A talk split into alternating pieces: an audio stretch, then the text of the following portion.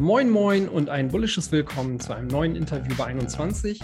Wir treffen uns heute hier zur Blockzeit 712873 und mit dabei habe ich den Patrick. Hi Patrick. Servus.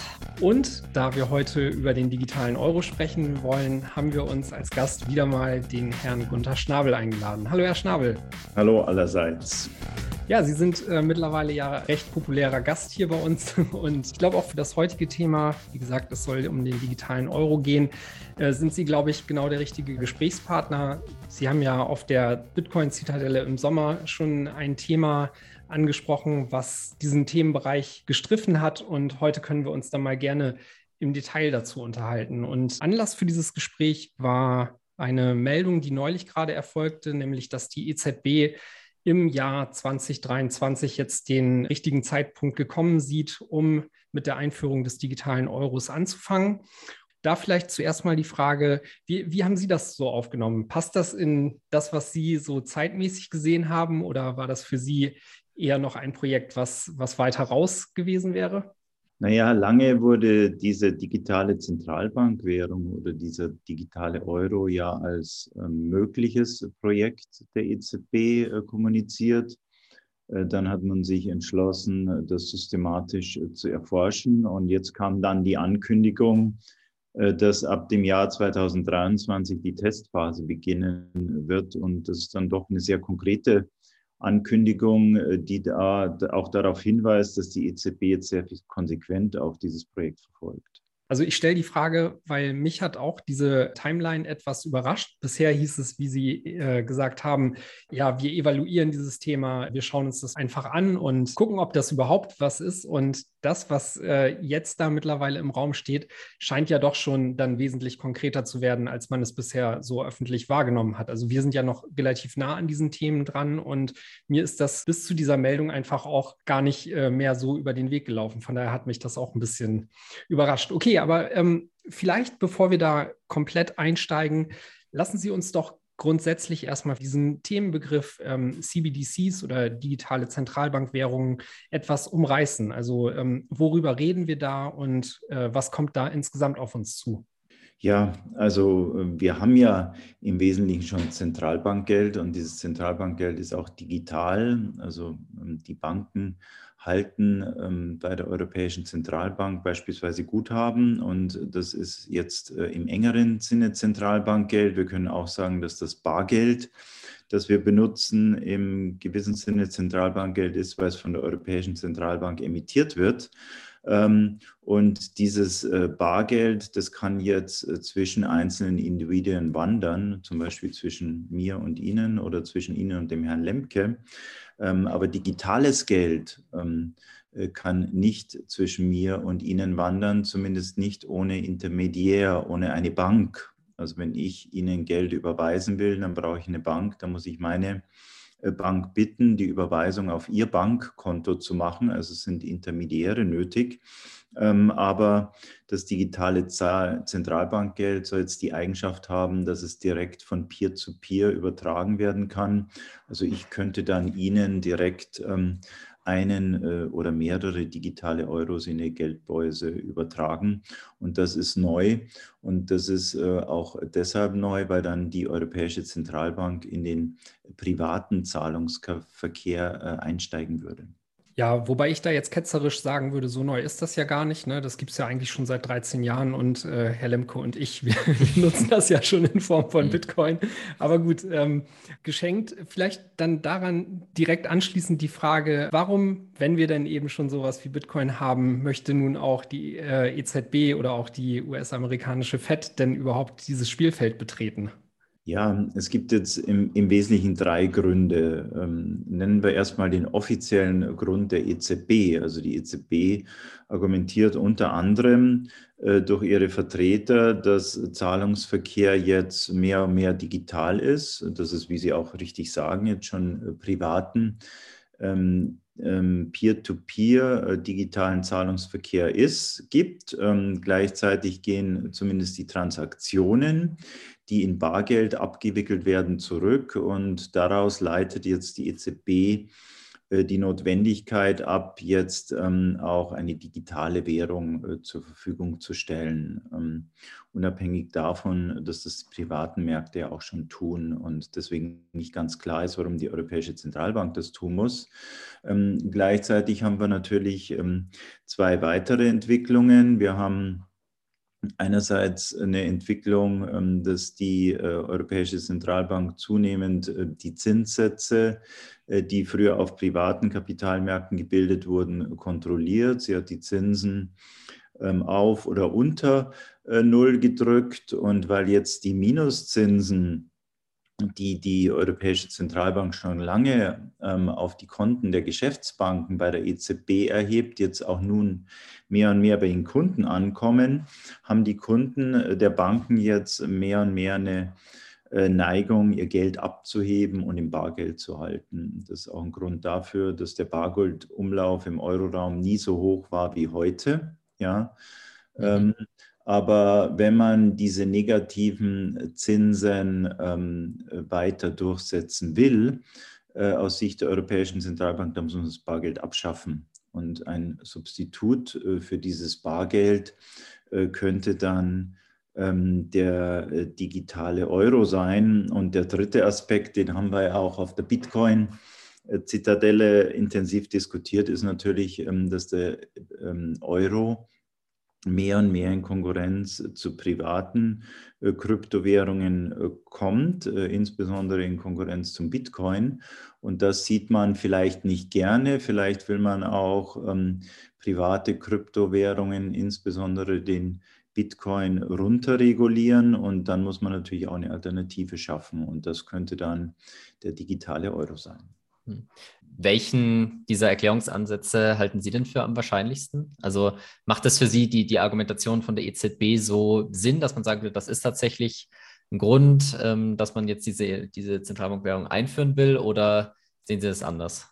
Also ich persönlich würde natürlich sagen, dass bisher äh, der Zahlungsverkehr weitgehend privat war. Also der wurde von privaten Banken gewährleistet oder auch von privaten Zahlungsgesellschaften. Es sind auch neue private digitale Zahlungskanäle ähm, ähm, entstanden, die sehr gut funktionieren, die sehr stabil sind, äh, die auch ein sehr hohes Vertrauen genießen. Ähm, und aus dieser Sicht würde ich sagen, ähm, dass ein digitaler Euro oder auch ein digitaler Dollar oder ein digitaler Yen nicht notwendig sind.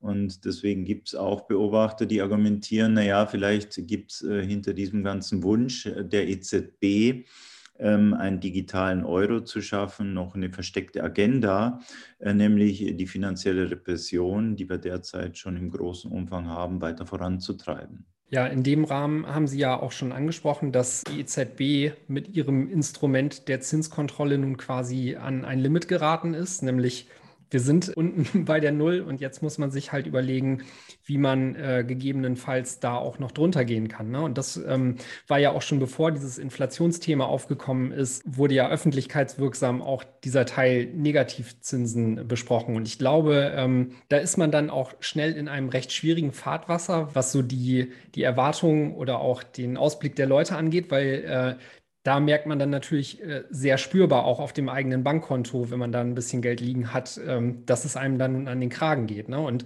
wenn jetzt Leute anfangen, wie, wie Sie sagten, äh, da das Bargeld äh, vom Konto runterzuholen, wird es halt schwierig. Und ähm, vielleicht in dem Zuge auch schon mal die Frage danach, wenn Bargeld halt so ein ähm, Problem dabei ist, diese Maßnahmen durchzusetzen oder Zins kontrollieren zu können. Wo sehen Sie dieses Thema Bargeld insgesamt mit dem, was uns vielleicht in den nächsten zehn Jahren bevorsteht, hingehen? Ja, also was uns bevorsteht, wissen wir natürlich nicht. Ähm, ich würde grundsätzlich äh, aber argumentieren, dass Bargeld immer ein Stück Freiheit ist. Ja, also ich kann noch frei über meine äh, Ersparnisse verfügen. Ich kann die frei halten, ohne Mithilfe einer Bank. Ähm, ich kann die unter dem Kopfkissen äh, halten oder auch im, im Garten vergraben und ich kann auch äh, Zahlungen äh, tätigen, ohne dass ich ein Intermediär angewiesen bin. Ne, das ist sehr, sehr wichtig. Ähm, und ich bin auch davon, davor verschont, dass dritte Institutionen jetzt einen Überblick bekommen, was für Zahlungen ich leiste. Ja, Bargeld sichert aus dieser Sicht noch ein bisschen Intimsphäre oder Privatsphäre, das finde ich auch wichtig. Ähm, und ähm, äh, wir müssen auch sehen, ähm, und das habe ich ja schon gesagt, dass die Bargeldhaltung und der Bargeldumlauf im Euroraum nie so hoch war wie heute. Ja, es wird oft äh, argumentiert, ähm, dass das Bargeld im Zahlungsverkehr eine sinkende Rolle spielt. Das ist auch so. Also immer weniger Transaktionen werden mit Bargeld gemacht, aber gleichzeitig halten die Leute mehr Bargeld. Ähm, und das drückt in gewisser Weise vielleicht auch Misstrauen in das Finanzsystem ähm, aus, hinter dem die EZB auch steht. Ähm, aber Fakt ist, die Leute haben eine große Präferenz für Bargeld und deswegen ist es natürlich auch schwierig, das Bargeld zu verbieten. Ja, und mhm. sie können das Bargeld nur verbieten, äh, wenn sie eine Alternative haben. Und vielleicht ist das jetzt ein Versuch, erstmal so eine Alternative zu schaffen und dann ähm, die Optionen eines Bargeldsverbots äh, auszuloten. Ja, warum ich da nochmal näher drauf eingehe, ist, ähm, oder was, was so diese Vermutung nahelegt, dass insgesamt man ganz gerne das Bargeld vom Markt hätte, um dann halt eben alle möglichen Dinge machen zu können, die aktuell in diesem Umfeld halt nicht möglich sind, ist, wir sehen ja ähm, beispielsweise auch, dass die Bargeldobergrenzen, mit denen überhaupt Zahlungen dann ohne Intermediär und unter Wahrung der Privatsphäre möglich sind, auch immer weiter eingeschränkt werden. Und von daher liegt ja dieser Schluss nahe, dass man gerne auch versuchen möchte, das so weit runterzufahren, bis es dann am Ende quasi eh vom Markt genommen werden kann, weil Bargeld somit quasi eh unbrauchbar geworden ist. Ja, also was mich da jetzt nochmal interessieren würde, inwiefern helfen dann diese digitalen Zentralbankwährungen dabei, das Bargeld abzuschaffen oder weniger bedeutend zu machen, weil man könnte ja, wie gesagt, auch jetzt oder auch jetzt schon ist es ja so, dass Bargeld immer madiger gemacht wird, sage ich mal, mit den Obergrenzen, mit den Einschränkungen, mit äh, Berichterstattung, die man leisten muss als Privatperson oder als Unternehmen. Inwiefern hilft da eine äh, digitale Zentralbankwährung? Weil wir, wir haben ja, man könnte ja jetzt auch einfach so weitermachen und sagen, da müssen die Leute eben PayPal verwenden oder mehr Banküberweisungen machen. Also inwiefern hilft diese digitale Zentralbankwährung äh, weiter? Naja, ähm, jeder politische Entscheidungsträger muss bei seinen politischen Entscheidungen immer einkalkulieren, wie die breite Öffentlichkeit reagiert. Mhm. Ja, und äh, wir haben natürlich auch politische Verantwortungsträger in allen Euro-Ländern. Und wenn die gegen einen Sturm der Empörung laufen, ja, äh, dann wird natürlich auch der Druck auf die EZB äh, groß sein, ähm, mit einer eventuellen Bargeldabschaffung nicht weiter voranzuschreiten. Ja, und ähm, solange sie keine Alternativen haben, also nehmen wir an, ich habe ähm, als Oma 50.000 Euro zu Hause in meiner äh, Schublade ähm, und morgen sagt äh, die Regierung oder die Europäische Zentralbank, ähm, diese Euros sind nicht mehr erlaubt oder nicht mehr Existenz. Ne? Äh, dann wäre die Empörung groß, es gäbe einen großen politischen Aufschrei. Ähm, und deswegen kann man im Wesentlichen sowas nur beschließen, wenn man gleichzeitig eine Alternative, äh, die für die meisten Leuten wirklich eine Alternative ist, äh, in der Schublade hat. Mhm. Und deswegen wird aus meiner Sicht immer die Schaffung der digitalen Alternative, die liegt natürlich jetzt auch im Trend. Wir leben im Zeitalter der Digitalisierung. Und Digitalisierung wird weithin als was Positives kommuniziert. Ähm, dann wird dieser digitale Euro immer der Bargeldabschaffung vorangehen, obwohl, wie der Herr Reimann jetzt auch richtig gesagt hat, ähm, die Bargeldabschaffung schon länger voranschreitet. Also es wurde beschlossen, den 500-Euro-Schein äh, nicht mehr zu emittieren. Äh, die Europäische Kommission ist gut dabei, eine Abschaffung der kleinen Centmünzen voranzubringen und die Meldepflichten äh, bei Bargeldtransaktionen und die Melde- und die äh, Mengenbegrenzungen bei Bargeldtransaktionen, ähm, die werden ja auch immer größer. Ja, und was man ja auch sagen muss, ist, dass äh, durch die Inflation quasi automatisch die Grenzen immer stringenter gesetzt werden, weil wenn ich mal eine Grenze mache von 10.000 Euro und das dann 30 Jahre gleich lasse, dann werden automatisch fallen immer mehr Sachen darunter, ja, immer mehr Transaktionen. Also das ist schon, sag ich mal, der Status quo ist, es wird immer schlimmer fürs Bargeld. Ja. Also wenn ich Sie richtig verstanden habe, dann sehen Sie das so, dass es eigentlich mehr so eine Art Argumentation ist, zu sagen, wir stellen das quasi als Upgrade dar, um zu sagen, okay, wir, wir, wir gehen jetzt quasi ins 21. Jahrhundert und das Bargeld ist quasi immer noch Bargeld, aber es ist quasi jetzt ähm, ein digitales Bargeld bei der Zentralbank. Äh, habe ich die, Sie da richtig verstanden? So könnte der Gedankengang sein, ja. So würde ich das sehen. Ne? Und ähm, so wird es dann äh, der breiten Masse kommuniziert, aber äh, mit diesem digitalen Bargeld kommen ja noch viele andere Funktionen, äh, die sich weit vom äh, traditionellen Bargeld entfernen. Ja, das wäre jetzt die sich anschließende Frage. Also wir haben ja eben über die Auswirkungen auf den Bürger gesprochen. Jetzt sagten Sie eingangs schon, dass man da quasi die Intermediäre äh, durch loswerden würde. Das wäre ja auch durchaus für uns ein positiver Aspekt oder zumindest kann das auch so gesehen werden. Aber das bedeutet natürlich auch, dass äh, damit dem Bankensektor, ich will nicht sagen, das ausdroht, aber zumindest ein weiter Teil des bisherigen Geschäftsmodells abhanden kommen würde. Ne? So ist es, ja. Und ähm, dieser Teil des Geschäftsmodells wird dann von der Zentralbank übernommen. Ne? Also es bedeutet dann auch einen, wichtigen Machtzuwachs für die Europäische Zentralbank. Also nur ein Gedankenspiel. Also bisher hatte ich meine Einlagen bei irgendeiner Bank in Deutschland äh, oder auch in Österreich oder auch in der Schweiz. Und in Zukunft äh, werden meine Einlagen in Form von digitalem Bargeld bei der Europäischen Zentralbank liegen. Und damit könnte ähm, am Ende dieser Entwicklung könnten ähm, alle Bürger des Euroraums nur noch ein Konto bei der Europäischen Zentralbank haben. Ähm, und die Europäische Zentralbank wüsste dann sehr genau über unsere Guthaben Bescheid.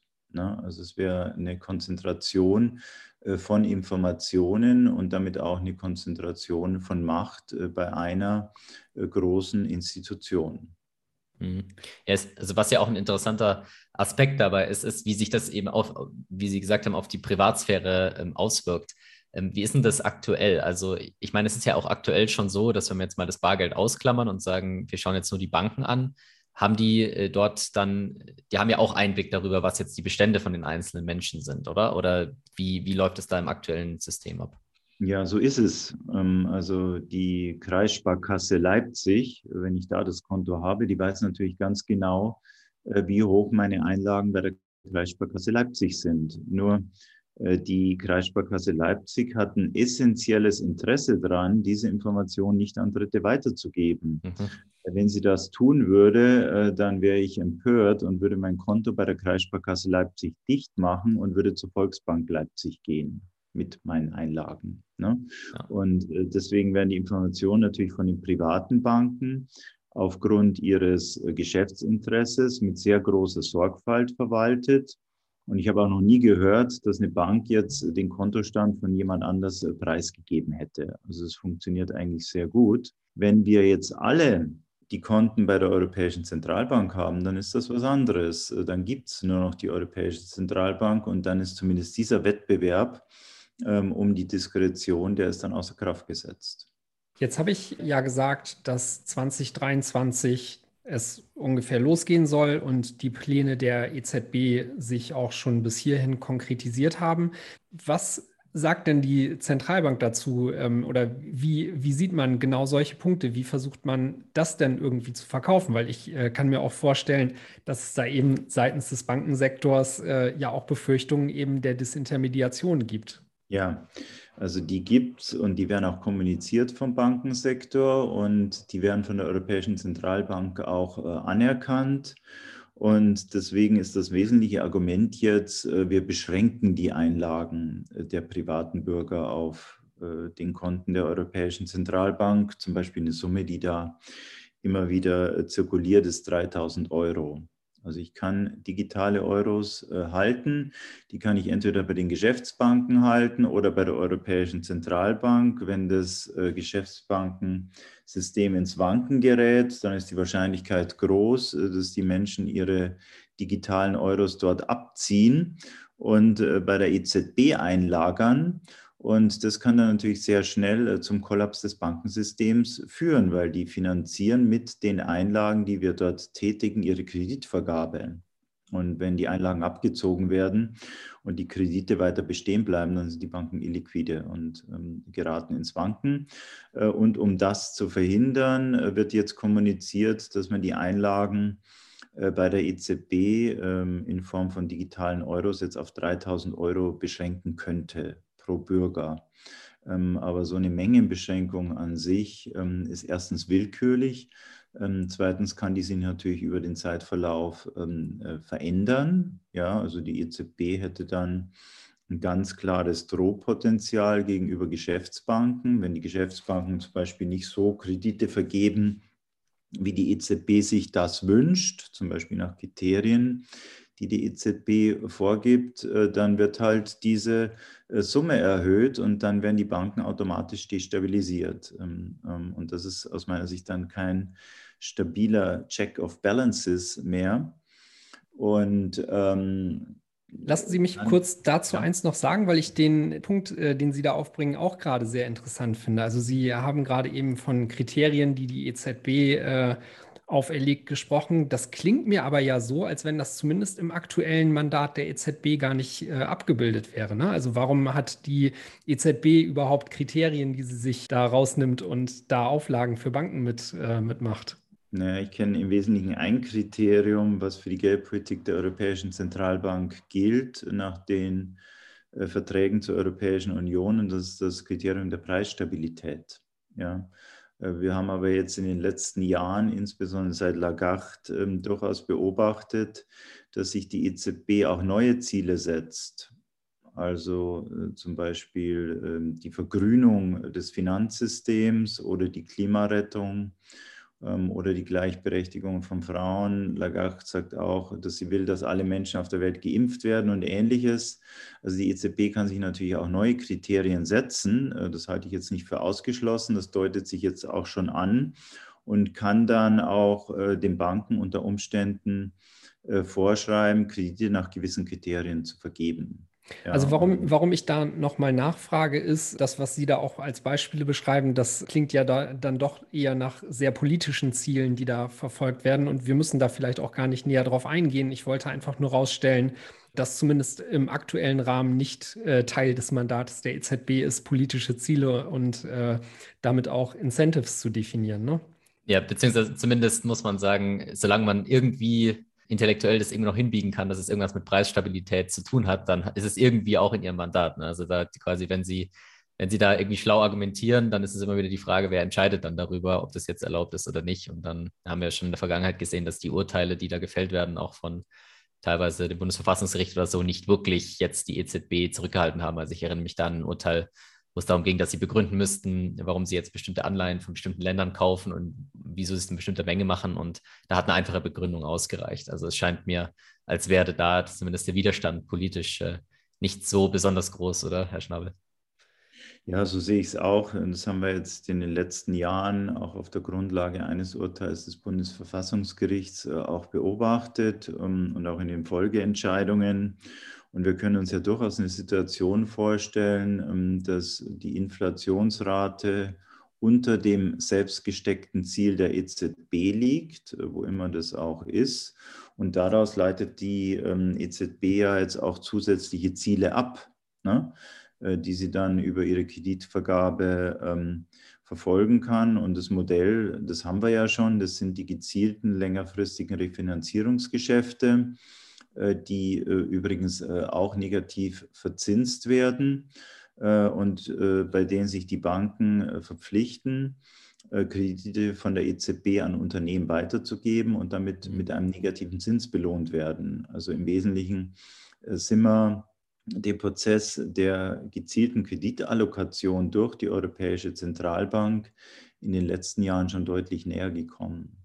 Mhm. Okay, an der Stelle ist es dann ja aber auch durchaus praktisch, dass sich die Ziele der EZB mit den Zielen der Politik vereinbaren lassen. Und äh, dann ist an der Stelle ja auch ähm, quasi wenig Widerstand zu erwarten. Ich äh, versuche das mal freundlich zu formulieren. Gut, jetzt ist die EZB kein Unternehmen, aber wenn man das, äh, wenn man so ein neues Produkt, sage ich jetzt mal, im Rahmen des Marktes einf einführen wollen würde, dann versucht man das natürlich auch den Bürgern oder in dem Fall dann den Nutzern quasi schmackhaft zu machen. Und jetzt sagten Sie ja beispielsweise, dass ich als Bürger dann 3000 Euro bei der EZB einlagern könnte. Also was sind da so die Features, die ich mir quasi erwarten kann? Ne? Also warum mache ich das? Ähm, ist es für mich, für mich einfacher, mein Geld da inflationieren zu lassen oder worauf läuft das hinaus? Oder gibt es überhaupt Vorteile für Endkunden? So ja, die, die Vorteile für die Endkunden sind aus meiner Sicht völlig unklar. Ja, mhm. ähm, also ich kann derzeit schon digital bezahlen. Ähm, ich kann über PayPal äh, auch relativ unkompliziert Peer-to-Peer -peer äh, digital bezahlen. Ich kann von Bekannten und Freunden kann ich jetzt 5 Euro äh, überweisen für ein Geschenk im Kindergarten und ähnliches. Das geht relativ unkompliziert. Ähm, ich habe noch keinen getroffen, der gesagt hat, er hätte das Bedürfnis, ein Konto bei der Europäischen Zentralbank aufzumachen. In der Regel haben die Menschen noch ein Vertrauen ähm, gegenüber ihren äh, Banken. Und äh, wenn nicht, äh, können sie ihre Ersparnis in Bargeld halten oder in Gold. Da gibt es ja verschiedene Alternativen oder auch in Bitcoin, wie wir wissen.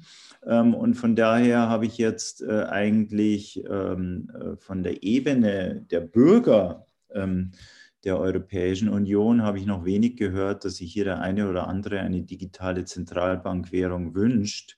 Ähm, Im Gegenteil, ähm, keiner versteht so richtig, was eine digitale Zentralbankwährung ist äh, und warum man die eigentlich braucht. Okay, das klingt mir so ein bisschen so, als wenn da die EZB ihr äh, ihr Produkt nochmal überdenken müsste, wenn das eher nichts für Banken ist, eher nichts für den Bürger ist. Ähm, ja, aber wieso? Ich meine, du bist ja nicht dem Markt ausgesetzt als äh, Zentralbank. Das ist ja der, der, der, der Vorteil, den du hast da.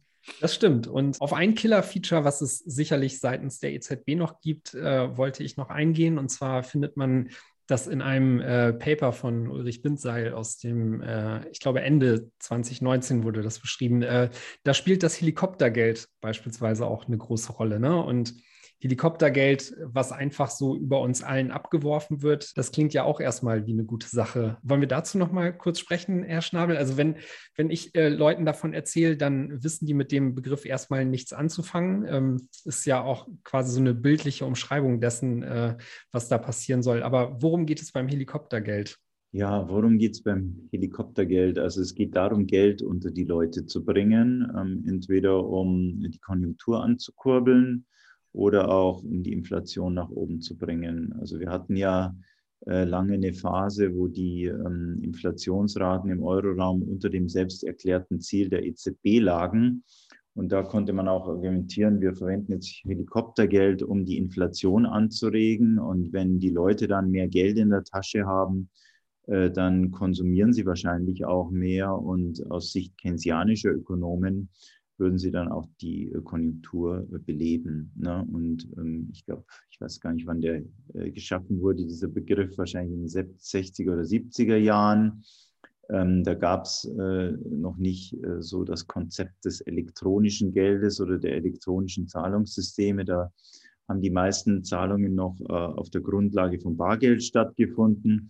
Und da hat man sich halt vorgestellt, dass man das Geld dann aus dem Hubschrauber abwirft ne? äh, damit es unter die Leute kommt ähm, und dann auch äh, möglichst gerecht äh, unter den Leuten verteilt wird. Ähm, heute kann man das natürlich eleganter machen. Ähm, heute äh, könnte die EZB die Banken bitten, ähm, eine gewisse Summe an Geld oder auch die Regierungen könnten Banken bitten, eine gewisse Summe äh, an Geld jetzt den Einzelnen auf ihren Konten gutschreiben.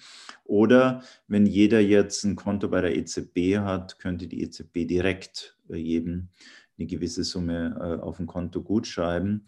allerdings nur, wenn das Limit nicht ähm, von 3000 Euro ausgereizt ist wenn es äh, mhm. ausgereizt wäre. Wenn ich bereits ähm, einen Bestand von 3000 Euro auf meinem Konto bei der EZB hätte, ich gar kein Helikoptergeld ähm, gut schreiben oder müsste die Grenze dann anheben. Mhm. Ähm, was mich jetzt da noch interessieren würde, ist, wie sehen Sie das Ganze sich weiterentwickeln? Also Sie haben ja schon gesagt, jetzt ähm, quasi die EZB hat sowieso schon einige Funktionen übernommen von den, also klassische Funktionen von Geschäftsbanken übernommen. Zum einen, dass sie jetzt quasi große Kreditgeber sind an große Unternehmen, indem sie Anleihen, äh, Anleihen kaufen und so weiter, eventuell auch äh, Aktien in Zukunft äh, dann geht es jetzt darum, dass Sie sich auch noch quasi in die Bezahlung, in die, Onla die Online-Bezahlungen reingehen wollen. Wie sehen sich das weiterentwickeln? Könnte es auch sein, dass irgendwann es gar keine Geschäftsbank mehr gibt und die EZB komplett alle Kreditgeschäfte auch mit kleinen Unternehmen übernimmt? Wie, für wie realistisch halten Sie das und glauben Sie, dass das kommen könnte? Ja, das ist jetzt äh, die grundsätzliche Frage. Also wir argumentieren ja oft, dass bei den Wirtschaftssystemen das Pendel immer hin und her schwingt. Mhm. Mal haben wir mehr Marktwirtschaft, mal haben wir mehr äh, staatliche Kontrolle in der Wirtschaft.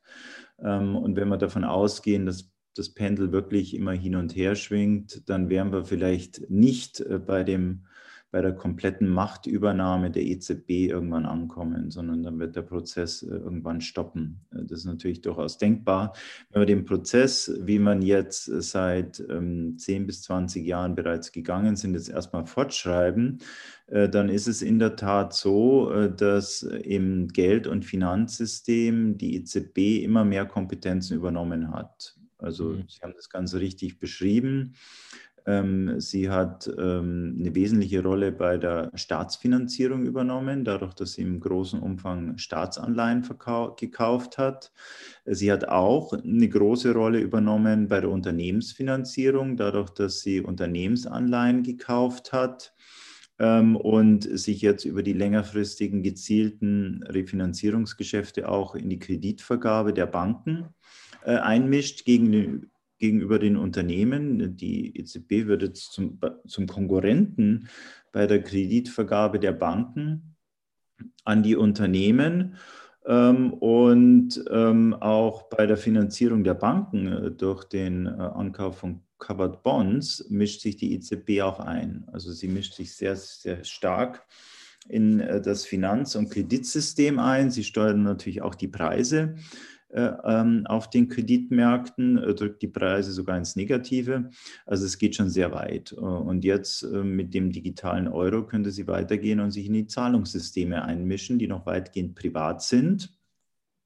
Ähm, und würde damit die Kontrolle über einen weiteren wichtigen Bereich äh, des Finanzsystems gewinnen.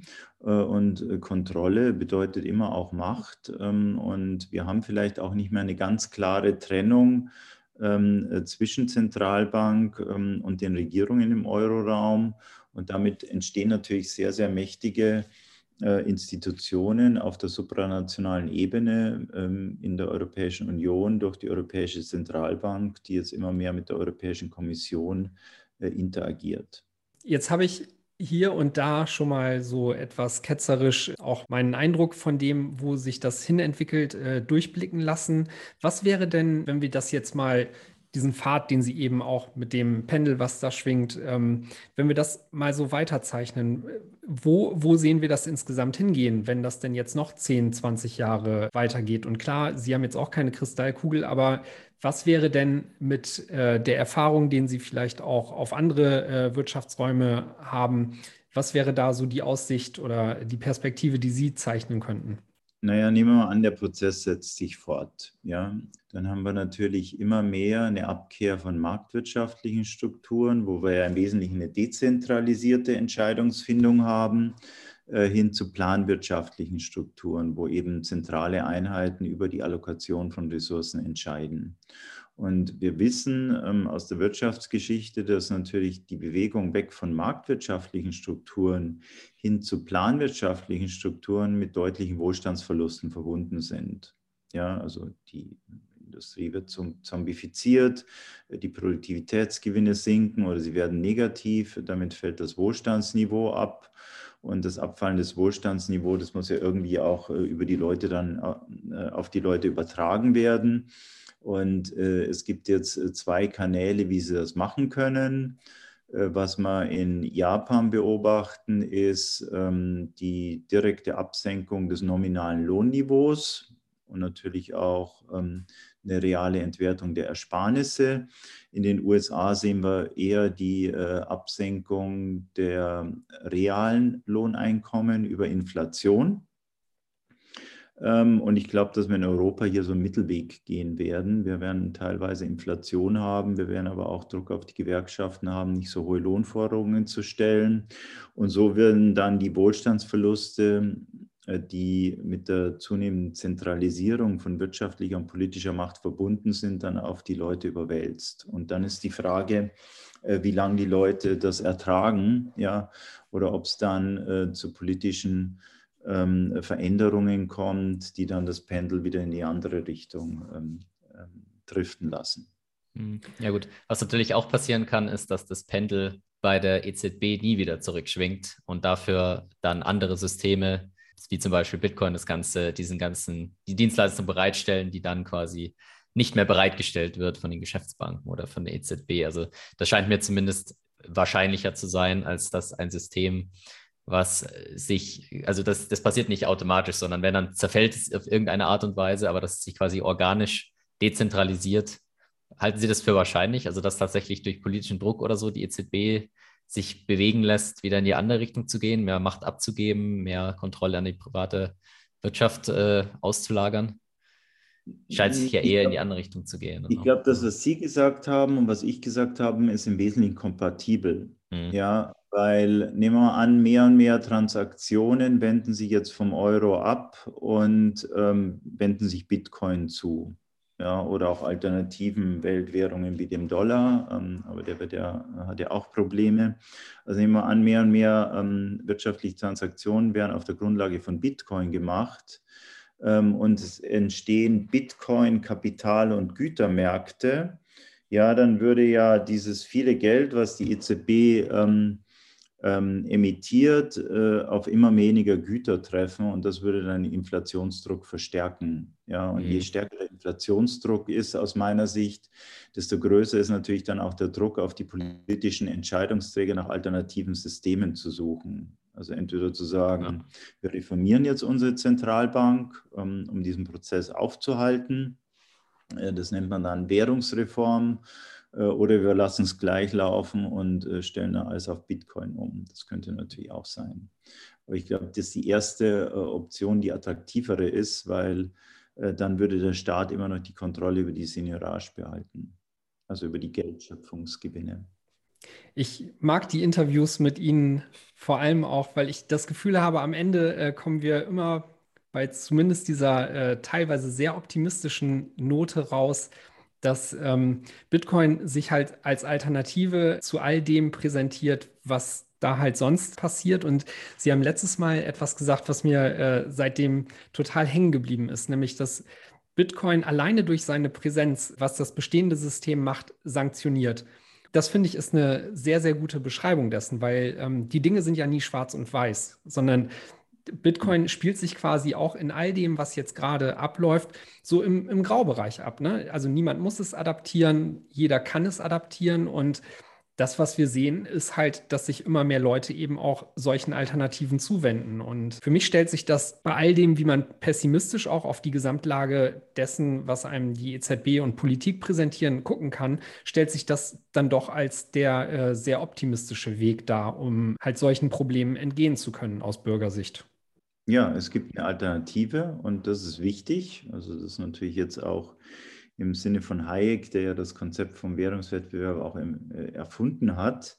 Solange es Alternativen gibt und solange es nicht möglich ist, diese Alternativen zu unterbinden, äh, zum Beispiel durch Regulierung, und auch das scheint beim Bitcoin ja nicht so ganz so einfach zu sein, haben wir einen äh, Sanktionsmechanismus äh, gegen eine überwiegend zunehmend expansive Geldpolitik. Ja, und das ist auch wichtig. Also Wahlmöglichkeit ist immer ein großer Wohlfahrtsgewinn. Und solange wir die Wahlmöglichkeit bei den Währungen haben, ähm, ist das auch gut und richtig. Dann kann die digitale äh, Zentralbankwährung gerne auch in dieses Portfolio mit dazukommen. Da habe ich nichts dagegen. Äh, aber es sollen die Bürger entscheiden, äh, welche Währung sie dann verwenden, ob sie den Bitcoin verwenden oder ähm, die digitale Zentralbankwährung, den digitalen Euro. Eine Frage, die ich noch hätte, ist, also es ist natürlich immer schwer zu beurteilen, aber wenn man sich jetzt die aktuellen Pläne der Zentralbank anschaut, Halten Sie das für realistisch, dass wir da schon in den nächsten ein bis zwei Jahren Produkte sehen werden, die tatsächlich auch von Bürgern benutzt werden können? Oder ist das mehr so, naja, so ein ambitioniertes Ziel, bei dem man eigentlich gar nicht sagen kann, ob das äh, in zwei Jahren erst passiert oder in fünf Jahren erst äh, bereit ist? Ja, das kann ich schwer nachvollziehen, weil ich nicht in die äh, Technik reinschauen kann. Also die mhm. Bitcoiner, ich beobachte das jetzt auf Twitter, die sind ja sehr äh, skeptisch. Die sagen, das ist ein sehr äh, ambitionierter Zeitplan.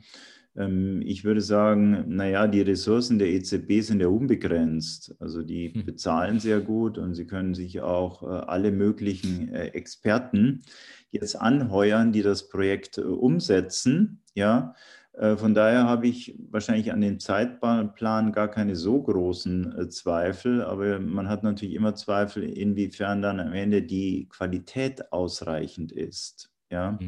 Äh, und auch dessen scheinen sich die hier Vertreter der EZB bewusst zu sein, wenn die Qualität nicht gut ist, dann scheitert die Akzeptanz äh, und dann ist auch das Projekt gescheitert. Und da habe ich die größeren Zweifel. Also es ist nicht so unrealistisch, gerade wenn das jetzt von oben angeordnet wird, dass in zwei Jahren irgendwas kommt. Ja, ähm, aber was das dann ist und ob sich das dann auch wirklich durchsetzen wird und ob es dann auch wirklich Akzeptanz finden wird, mhm. Das ist ja dann die Frage, die noch nicht beantwortet ist. Und äh, oft ist es ja beim Staat so, ähm, dass die Anweisung von oben kommt, dass was umgesetzt werden soll. Äh, zuletzt haben wir auch beobachtet, dass auch in die Anweisung kam, dass es sehr, sehr schnell umgesetzt werden soll. Äh, aber die Ergebnisse waren dann oft nicht zufriedenstellend äh, und am Ende sind die Projekte dann gescheitert.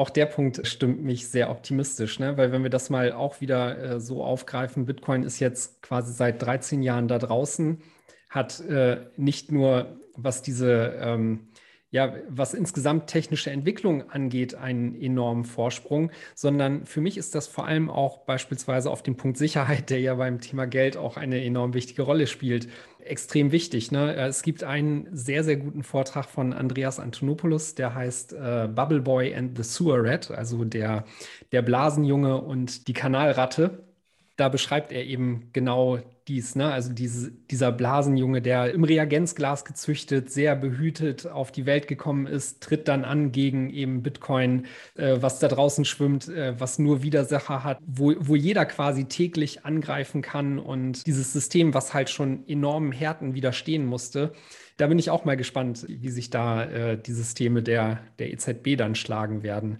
Und ein weiterer Punkt, ähm, weil Sie eben auch noch quasi so Personalthemen ansprachen, ähm, die, die Leute, die halt wirklich gut in diesem Feld sind, interessiert daran sind, ne, die sind idealistisch halt eben tatsächlich auch bei all dem, was Bitcoin mit sich bringt, zu Hause. Ne? Also freiheitsliebend etc. Wer, wer der wirklich sehr gut äh, aufgestellt ist von, vom Kenntnisstand her, wer würde sich denn da bei der EZB, selbst wenn es gut äh, bezahlt wird, diesem Projekt widmen, wenn man doch eben auf der Gegenseite auch wieder Bitcoin als die Alternative hat, die, die da draußen ist?